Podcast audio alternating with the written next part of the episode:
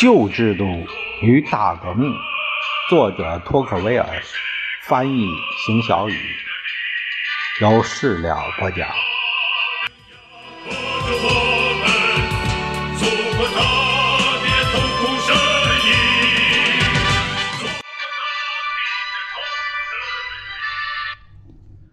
第十七章。题目是：为什么文明程度在提高，十八世纪法国农民的处境反而有时比十三世纪的还糟糕？十八世纪时，法国农民也许不再是封建权贵的猎物，政府的暴行也很少波及到他们。农民享有公民自由，享有一定土地，但是其他阶层疏远他们。他们被孤立的程度也许超过世界上任何其他地方。农民遭受这种新型的、绝无仅有的压迫，值得专门给予密切关注。按照佩雷费克斯的说法，亨利四世在17世纪初期就曾抱怨贵族对农民地区置之不理。这个。佩雷费克斯，他是一个高级教士，路易十四的家庭教师，教育路易十四，崇尚亨利四世，曾发表《亨利四世传》。啊，这是这是帝王之师啊。到十八世纪中叶，这种现象已经相当普遍，当时的所有文献。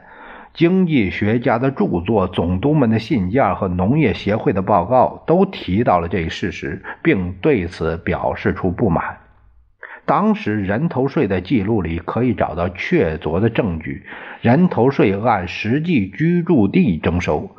当时大贵族的部分中层贵族的人头税都在巴黎征收。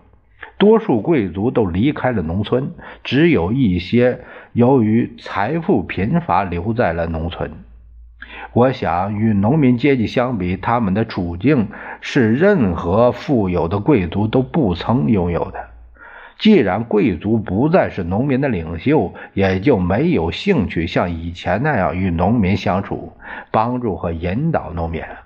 因为他们不像以前那样承担同样的捐税，也就不会对农民有同情心，更体会不到农民的苦衷，当然也不会去分担农民的疾苦。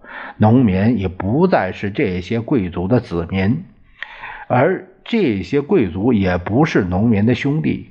这种情况史无前例，这导致了这样一种很普遍、很具破坏性的现象。这些生活在自己土地上的贵族及其管家都瞧不起农民，对农民没有好感，只是管家们当着贵族面不敢说出来而已。他们都认为农民只是债务人，因此凡是按照法律和惯例都应该从农民那里得到，他们都毫不留情地敛取。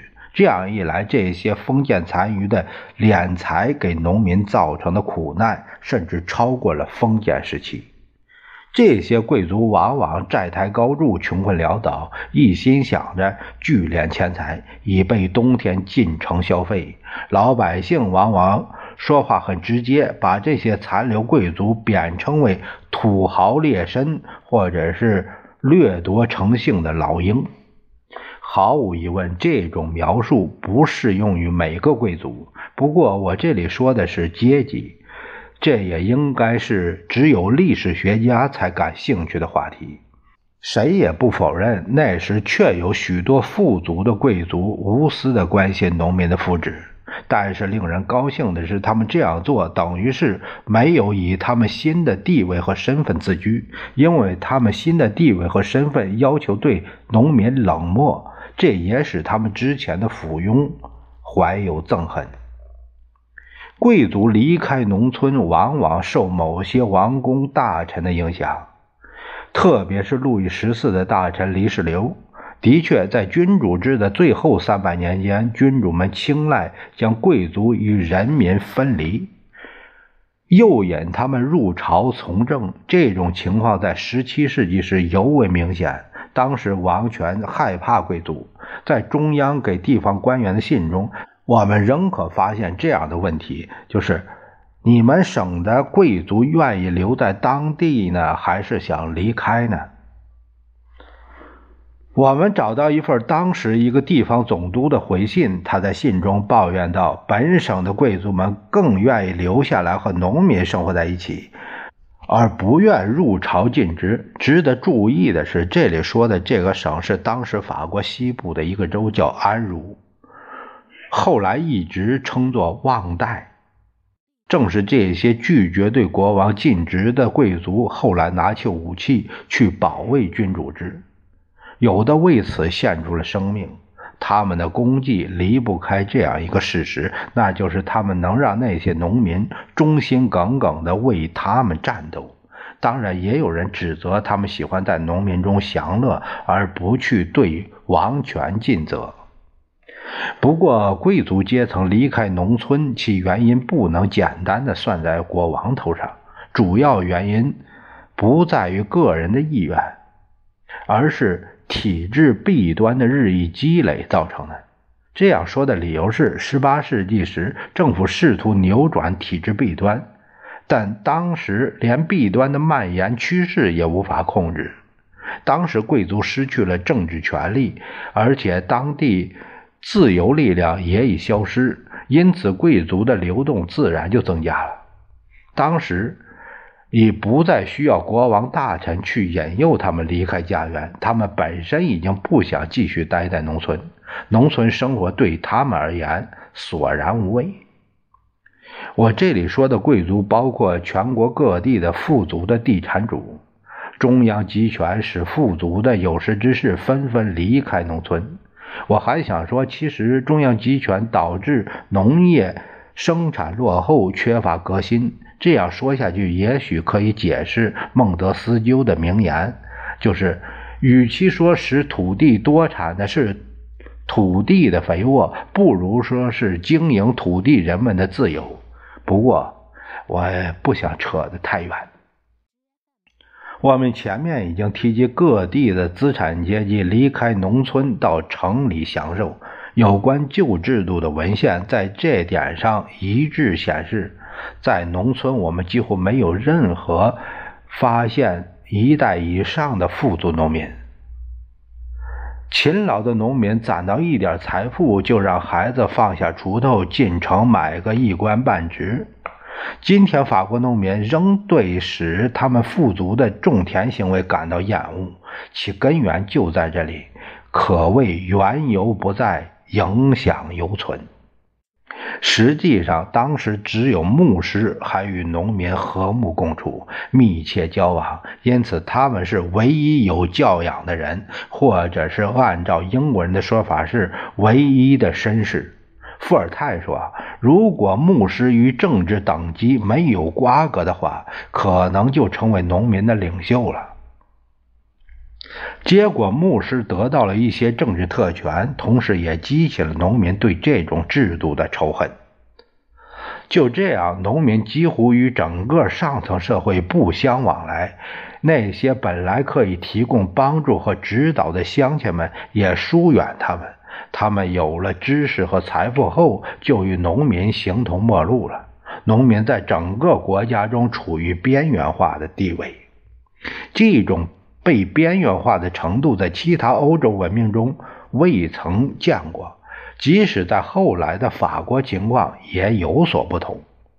十四纪时的农民受压迫更深重，但得到的救助也更多。有时贵族会对农民横行霸道，但是从没有抛弃他们。在十八世纪时，一个村庄就是一个群落。大家都贫穷无知粗野，村官们也没什么两样，没文化，不受重视。当官的不识字，收税的不会管账。往日的村领导没有权力管理农民，而且也不愿意屈就参与政务，分配税收、征兵、组织劳动都是卑微的活都交给一般的职员去做。只有中央政府关注农村。由于远离农村，他们并不害怕农民闹事儿，只是想从农村榨取利益。这就是被忽略的农民阶级的境况。没有人对他们实行暴政，可谁也不愿给予他们指导和帮助。毫无疑问，封建体制强加给农民的负担已经减轻或消除，但是我们不太清楚的是，他们承受了新的负担，而且可能更重。农民不再承受其先辈的苦难，但是忍受了许多其先辈不曾知道的痛苦。我们的确知道，过去两百多年，租税增加十倍，这全部来自农民。这里必须说明征税的方式，这样才能表明文明社会中，在多数有识之士的纵容下。可能制定和维持什么样的野蛮法律？在总监一封1772年写给地方总督的密函中，我们发现了一段对军役税的简短明确的描述。信中写道：“军役税的摊派是随意的，并且纳税人负有连带责任。征税的标准是看人数，而不看土地多少。”在法国大多数地区，每年纳税的情况随纳税人的财产变化而不断的做出调整。当时的税收做法反映出了贵族敛财的丑陋。以上信中虽寥寥几行，但对此描述的再好不过了。每个教区的纳税数额每年定一次，正如一位大臣在信中提到，因为数额年年变，所以农民们都无法预测下一年上交多少。每年在每个教区内部随机选一个农民负责摊派和收取税额。我之前就许诺过要描述一下收税员的处境，为此，我们先把。注意力集中到巴黎南部贝利省，呃，一七七九年的议会上来。议会的消息应该可信，因为议会完全是由国王挑选的特权阶层组成，而且他们不用纳税，因为大家都不愿意去收税，所以大家轮着来。因此，收税员每年都换，不管能力怎么样，诚信与否。于是，每年的税收名册自然。就有收税员的影子，恐惧、懦弱和罪恶。产生这个感觉的原因，就是这些收税员无法把工作做好。想想，谁能知道其邻居到底有多少财富呢？谁能知道如何对财产进行比较呢？因为收税员没有渠道知道这些情况，所以只能靠自己的判断，而且必须按指定收取税额，用自己的财产甚至生命担保。一般来讲，收税员在两年之内每天要花一半时间奔走于纳税农户家里。碰上不识字的收税员，他们只能找别人替自己完成任务。稍早时候，杜尔哥对另外一个省份的情况，他这样写道：“农民一旦被选中当收税员，就会感到绝望，而且往往会搭上整个家庭的财产。”这样，村里日子过得不错的家庭就陆续陷入贫困苦难之中。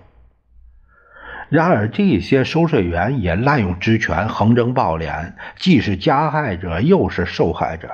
一旦摊上收税的工作，也毁掉自己的同时，手里也握有毁掉他人的权利。再看看那个省议会说的吧。收税员对亲朋好友与左邻右舍照顾有加，对关系不好的心怀敌意，打击报复。他们需要庇护有邻，害怕得罪给自己派活的有钱人。这一切使他们内心饱受正义良心折磨。恐惧往往使这些收税员变得冷酷无情。在有的教区，收税员出门都得有当地治安官和执行官陪同。一七六四年，一位地方官员向部长汇报称：“如果执行官不陪同收税员，农户就不愿意缴税。”吉野省议会有评论说：“光维勒弗朗什一个区就一百零六名治安官和助理，不停的在路上维持秩序。”为躲避这种横征暴敛十八世纪中叶的法国农民有点像中世纪时的犹太人那样，他们装出一副可怜的样子，其实有时也不是真的可怜。他们害怕富有，这是有原因的，那可不是吗？说挣多少挣多少，这家受不了啊！我在离吉野省一百里格，就是相当于三百英里。呃，这个一个地方找到一份文献，可以很好的解释这一点。曼恩地区的农业协会在其1761年的报告中说，本打算以牲畜奖励和激励农民。报告提到，后来放弃了这种想法，因为受奖励者可能遭到嫉妒，进而被强征更多税收，陷入无尽的烦恼。这种征税体制是每个纳税人都注意着邻居的一举一动，一旦发现邻居有财富增加，便向收税员汇报，相互诽谤，相互仇恨，一个胜过一个，这样人们就不会再说只有印度才会出现这种情况了吧？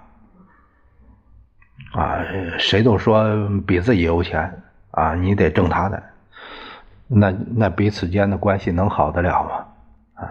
然而同时期法国也有一些省份征税有章可循，且不用强制，也就是说人们对税额心中有数。这些省有权自己征税，比如在朗格多克省只对不动产征税，税额不会因农民的财富变化而变化，基数是固定的、可视的。为此，专门编制了详细的土地清册，每三十年修订一次，按土地肥沃程度把土地分为三个等级。纳税人提前就知道应缴的税额。如果不纳税，只有自己或者说用自己的土地负责。如果他对摊派给自己的税额有异议，有权要求和他指定的同类农户进行比较。这种程序就是我们今天所说的合乎比例的平等原则。这个我这里插一句，就是先前我们呃这个交农业税的时候，国家的这个土地税的这个农业税是是有是有一定的，但是就说百分之五是多少啊？可是这摊派就没定了。只说收多少，那还是地方政府要加多少的事不难看出，我们今天遵循的正是这些规则，没有多少改进，只是扩大了适用范围。他说的这个今天呢，我们朋友们要注意，这是作者当时的今天，不是我读这个著作的今天。值得注意的是，我们的政府管理模式继承了旧制度政府的做法，但是在其他方面没有模仿旧制度管理方法，没有继承旧制度政府，而是从省议会那里学来的。我们采用了机器，不接受其产品。农村人口经常处于贫困状态，这还导致了一些不利于消除贫困的说法。黎世流在政治遗嘱中，他写道：“如果农民富有了，就不听话了。”在十八世纪时，虽然不这么明说了，但许多人仍然认为，农民如果没有生活压力，绝对不愿干活。换言之，让他们贫穷是防止懒惰的唯一保障。这与我听到的关于对待殖民地黑奴问题的理论如出一辙。这种论调在政府人员中很盛行，以至于几乎所有的经济学家不得不对此进行反驳。征税的最初目的是国王可以用来购买士兵，这样贵族大臣们就不用服兵役。然而，到了17世纪时，正如我们看到的，恢复了义务兵制度。这一次全部落在了人们，主要是农民身上。翻开总督官邸有关追捕逃跑士兵的大量档案资料，便可以发现，当时征兵不容易。农民发现没有什么负担比服兵役更难忍受了。为了逃避，他们一次次逃往森林，一次次被追捕。这种情况在今天看来觉得很惊讶，因为现在征兵进行的很顺利。旧制度下，农民不愿意服兵役的极端情况，主要是执法方式造成的，而非法律本身。可以想见，农民长期处于焦虑中，因为四十岁以下的人，只要没成家，随时可能被抓壮丁去服兵役。因为政策随性大，即使抽着免征签也未必管用，而且不准找人代替。农民也厌恶那些毫无发展的危险工作。农民，特别是那些最贫穷的农民，肩负着如此繁重的担子。服兵役命运残酷，加上地位低下，使他们的生活可谓是苦不堪言。我手中有大量1769年许多教区抽签的记录，上面有免征者的名字，有有贵族的仆人，有修道院的护卫，有资产者的男仆。准确的说，是过着贵族生活的资产者的男仆。只有有钱人才可以免征。如果一个农民连续几年纳税最多，他的孩子就可以享有特权，豁免服兵役的义务。这一特权是以鼓励农业的政策名义进行的。重农学派经济学家虽然在这个方面主张平等，但对这种特权不觉得惊讶。只是说这种做法不应仅限农业领域，这等于是他们希望增加最弱势的贫苦农民的负担。其中一位重农学派的经济学家说：“士兵军饷微薄，衣食住行都很艰难，只有下层百姓才能吃得下这种苦。”直到路易十四统治末期，公路才得以护养，之前道路使用者。及沿路的地产主负责维护公路。大约这个时期开始，公路维护开始完全由农民负责。这种做法使得公路护养的好，政府又不用出钱。政府灵感大发，总监奥里一七三七年下令将这种做法在全法国推广。如果有人拒绝干活，总督有权关押或派人到家中搜捕。在那时起，随着贸易频繁和对道路条件要求的范围不断扩大，强制农民修新的公路，因此农民受压制比以前更大。在贝里省1779年议会中报告中发现，这个贫困省份当年通过劳役进行的工程价值高达70万利弗。据报告，夏诺曼迪在1787年的劳役工程价值也差不多，这也最能说明农民的悲惨命运了。社会进步使其阶层富裕了，唯有农民看不到希望，好像文明专门与他们过不去。在大约同时期总督们的通信中，我发现劳役并不在乡村道路上使用。而是专门用于交通要道，当时老百姓称之为王家道路，哎，这官道。呃，理所当然的将修路的费用强加到了最穷也最不可能出去游玩的农民头上。这种罕见的做法在所有地方绝无仅有，然后在那些既得利益者心中已根深蒂固。很快，他们就完全离不开这种做法了。一七七六年，人们试图把这种强制劳役变成地方税，因此不平等现象很快随之而来了。只是新税成了载体。强制劳役本来是领主的特权，后来扩大到王室，进而扩展推广到了所有公共事务中。一七一九年，强制劳役用来修建军营。因此，各教区必须选派最好的工人，其他工程必须为他让路。强制劳力负责把罪犯押往监狱，把乞讨者押到收容所。他们还负责军队转移时的辎重搬运工作。当时军队装备沉重，所以这是很苦的差事。必须强调大量车辆和牛。方可以运走这些东西。这项工作最初不是很重要，随着军队规模扩大，变成了最繁重的负担之一。我发现一些承包商强烈要求派遣劳力帮他们把砍伐下来的木材从森林运往海军军械厂。被召集干这种活的农民一般会得到点报酬，但雇主随意确定数额往往很低。这种不合理的负担有时愈演愈烈，连收税员都为此担心。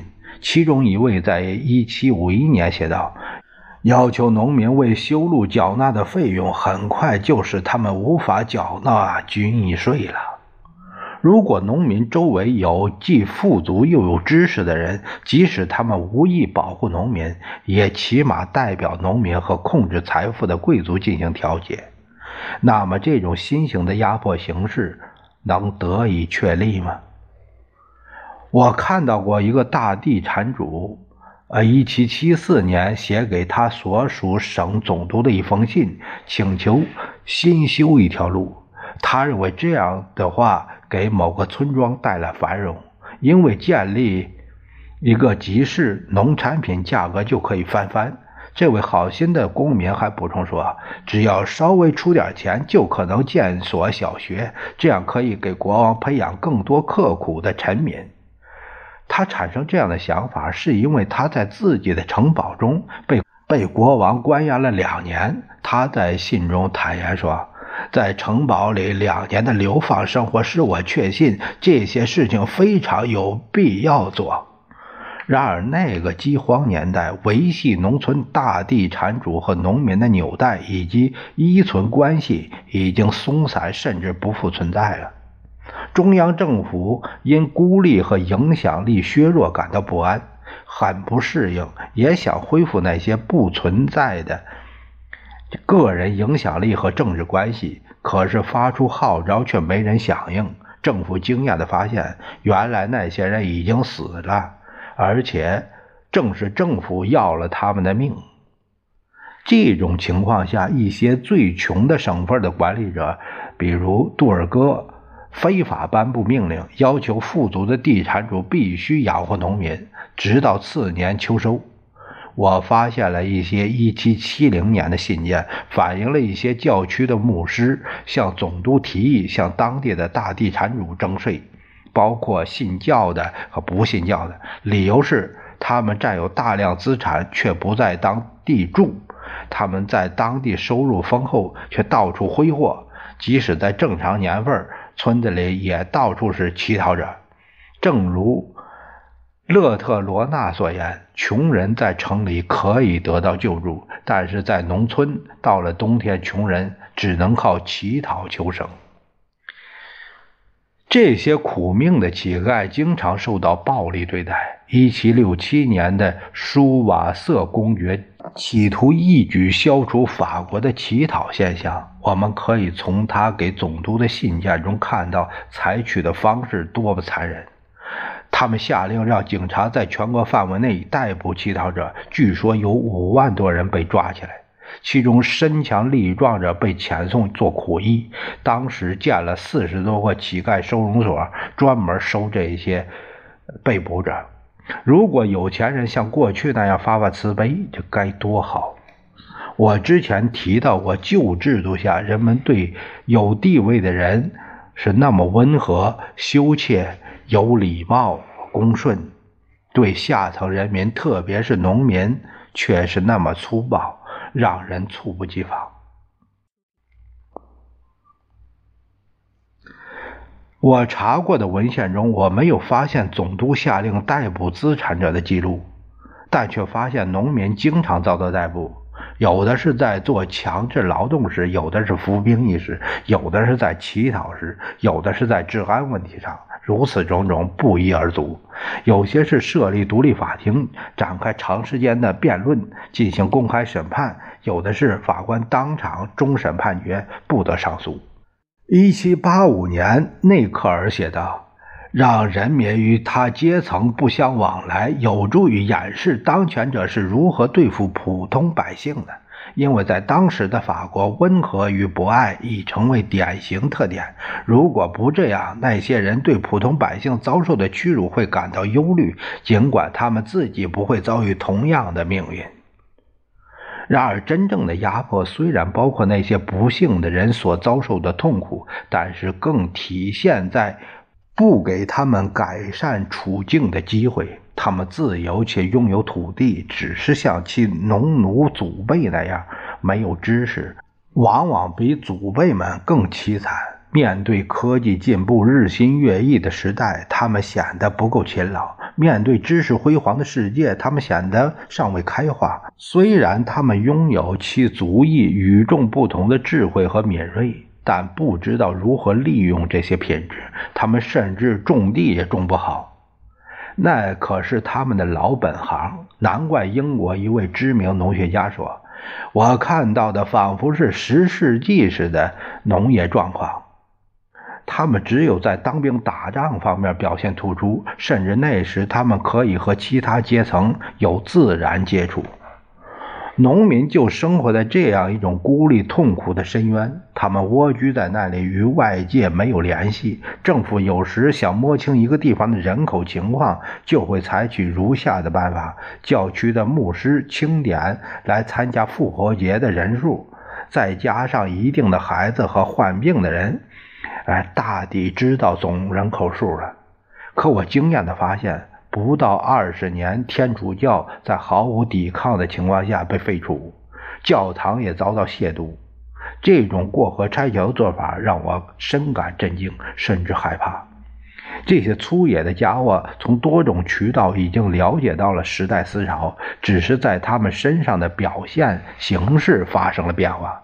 表面上看没发生什么变化，农民的风俗习惯、信仰似乎依旧。其实他们已被征服，甚至还蒙在鼓里高兴着呢。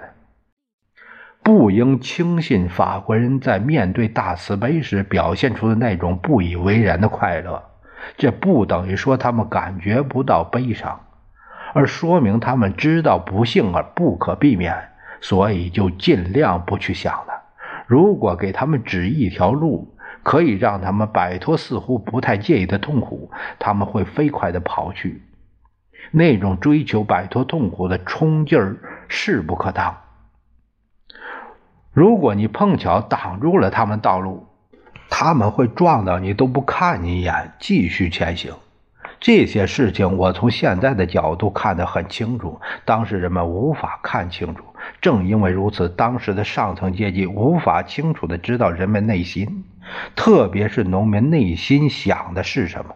农民的成长环境和生活方式使他们对人间的事情有着独特的视角，而这个其他人不知道的。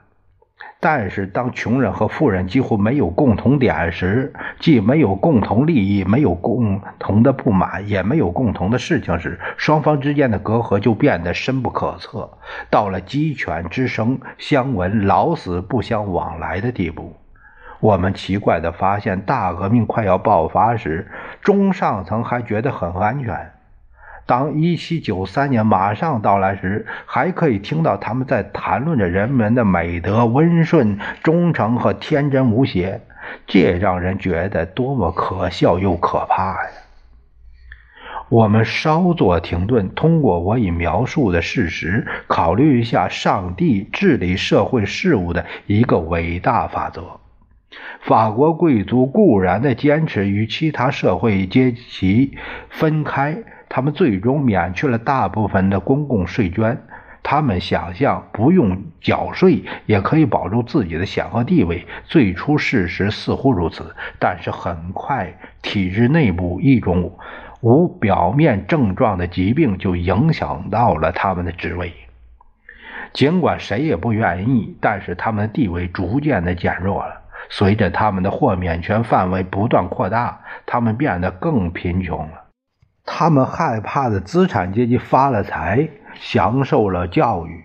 资产阶级不需要贵族的帮助，同时还反对贵族。贵族既不想把资产阶级看作伙伴，也不愿视为同胞，所以只能视资产阶级为对手，然后发展为敌人，最终成了贵族的主人。外部力量免去了他们的义务，不必再负责领导、保护和帮助臣民。但是，因为他们还拥有金钱和荣誉特权，他们感觉并未失去什么实质东西。他们继续走在队伍前列，认为自己还是领导。的确，他们周围还簇拥着他们在官方文件中称之为臣民的人们，还有的被称为附庸、佃农和农民。实际的生活中，没人跟随他们，他们孤芳自赏。当人们起来反抗他们时，毫无办法，只能逃跑。尽管贵族与资产阶级的路子不一样，但是有一个共同点：从根本上，二者都与农民割裂。资产阶级不与农民接触，还对农民的疾苦视而不见。他们非但不与农民一起反抗不平等现象，而且为了一己之私，想方设法创造新的不平等。贵族想极力保护特权，资产阶级急切地想得到特权。资产阶级本身是农民出身，却对农民形同陌路，某种程度上讲，似乎素昧平生。只有当农民得到了武器时，资产阶级才意识到已经幻想了农民的激情。资产阶级既无力反制，也没法引导，因此资产阶级作为曾经的革命推动者，最终成了革命的牺牲品。法国曾经似乎要统领整个欧洲。因此，人们面对其废墟时，永远会感到不可思议。其实，如果仔细研究其历史，就不难理解它衰落的原因。我刚描述的法国出现的所有过失、错误、偏见，从产生、维持、发展，都离不开国王们把人们割裂开来、分而治之的伎俩和做法。但是，当资产阶级与贵族割裂，农民与贵族与资产阶级割裂，以及每个阶级内部割裂时，阶级内部就形成小集团，彼此孤立。从整体讲，社会就是一盘散沙，没有什么能让他们监督政府，也没有什么能支持政府。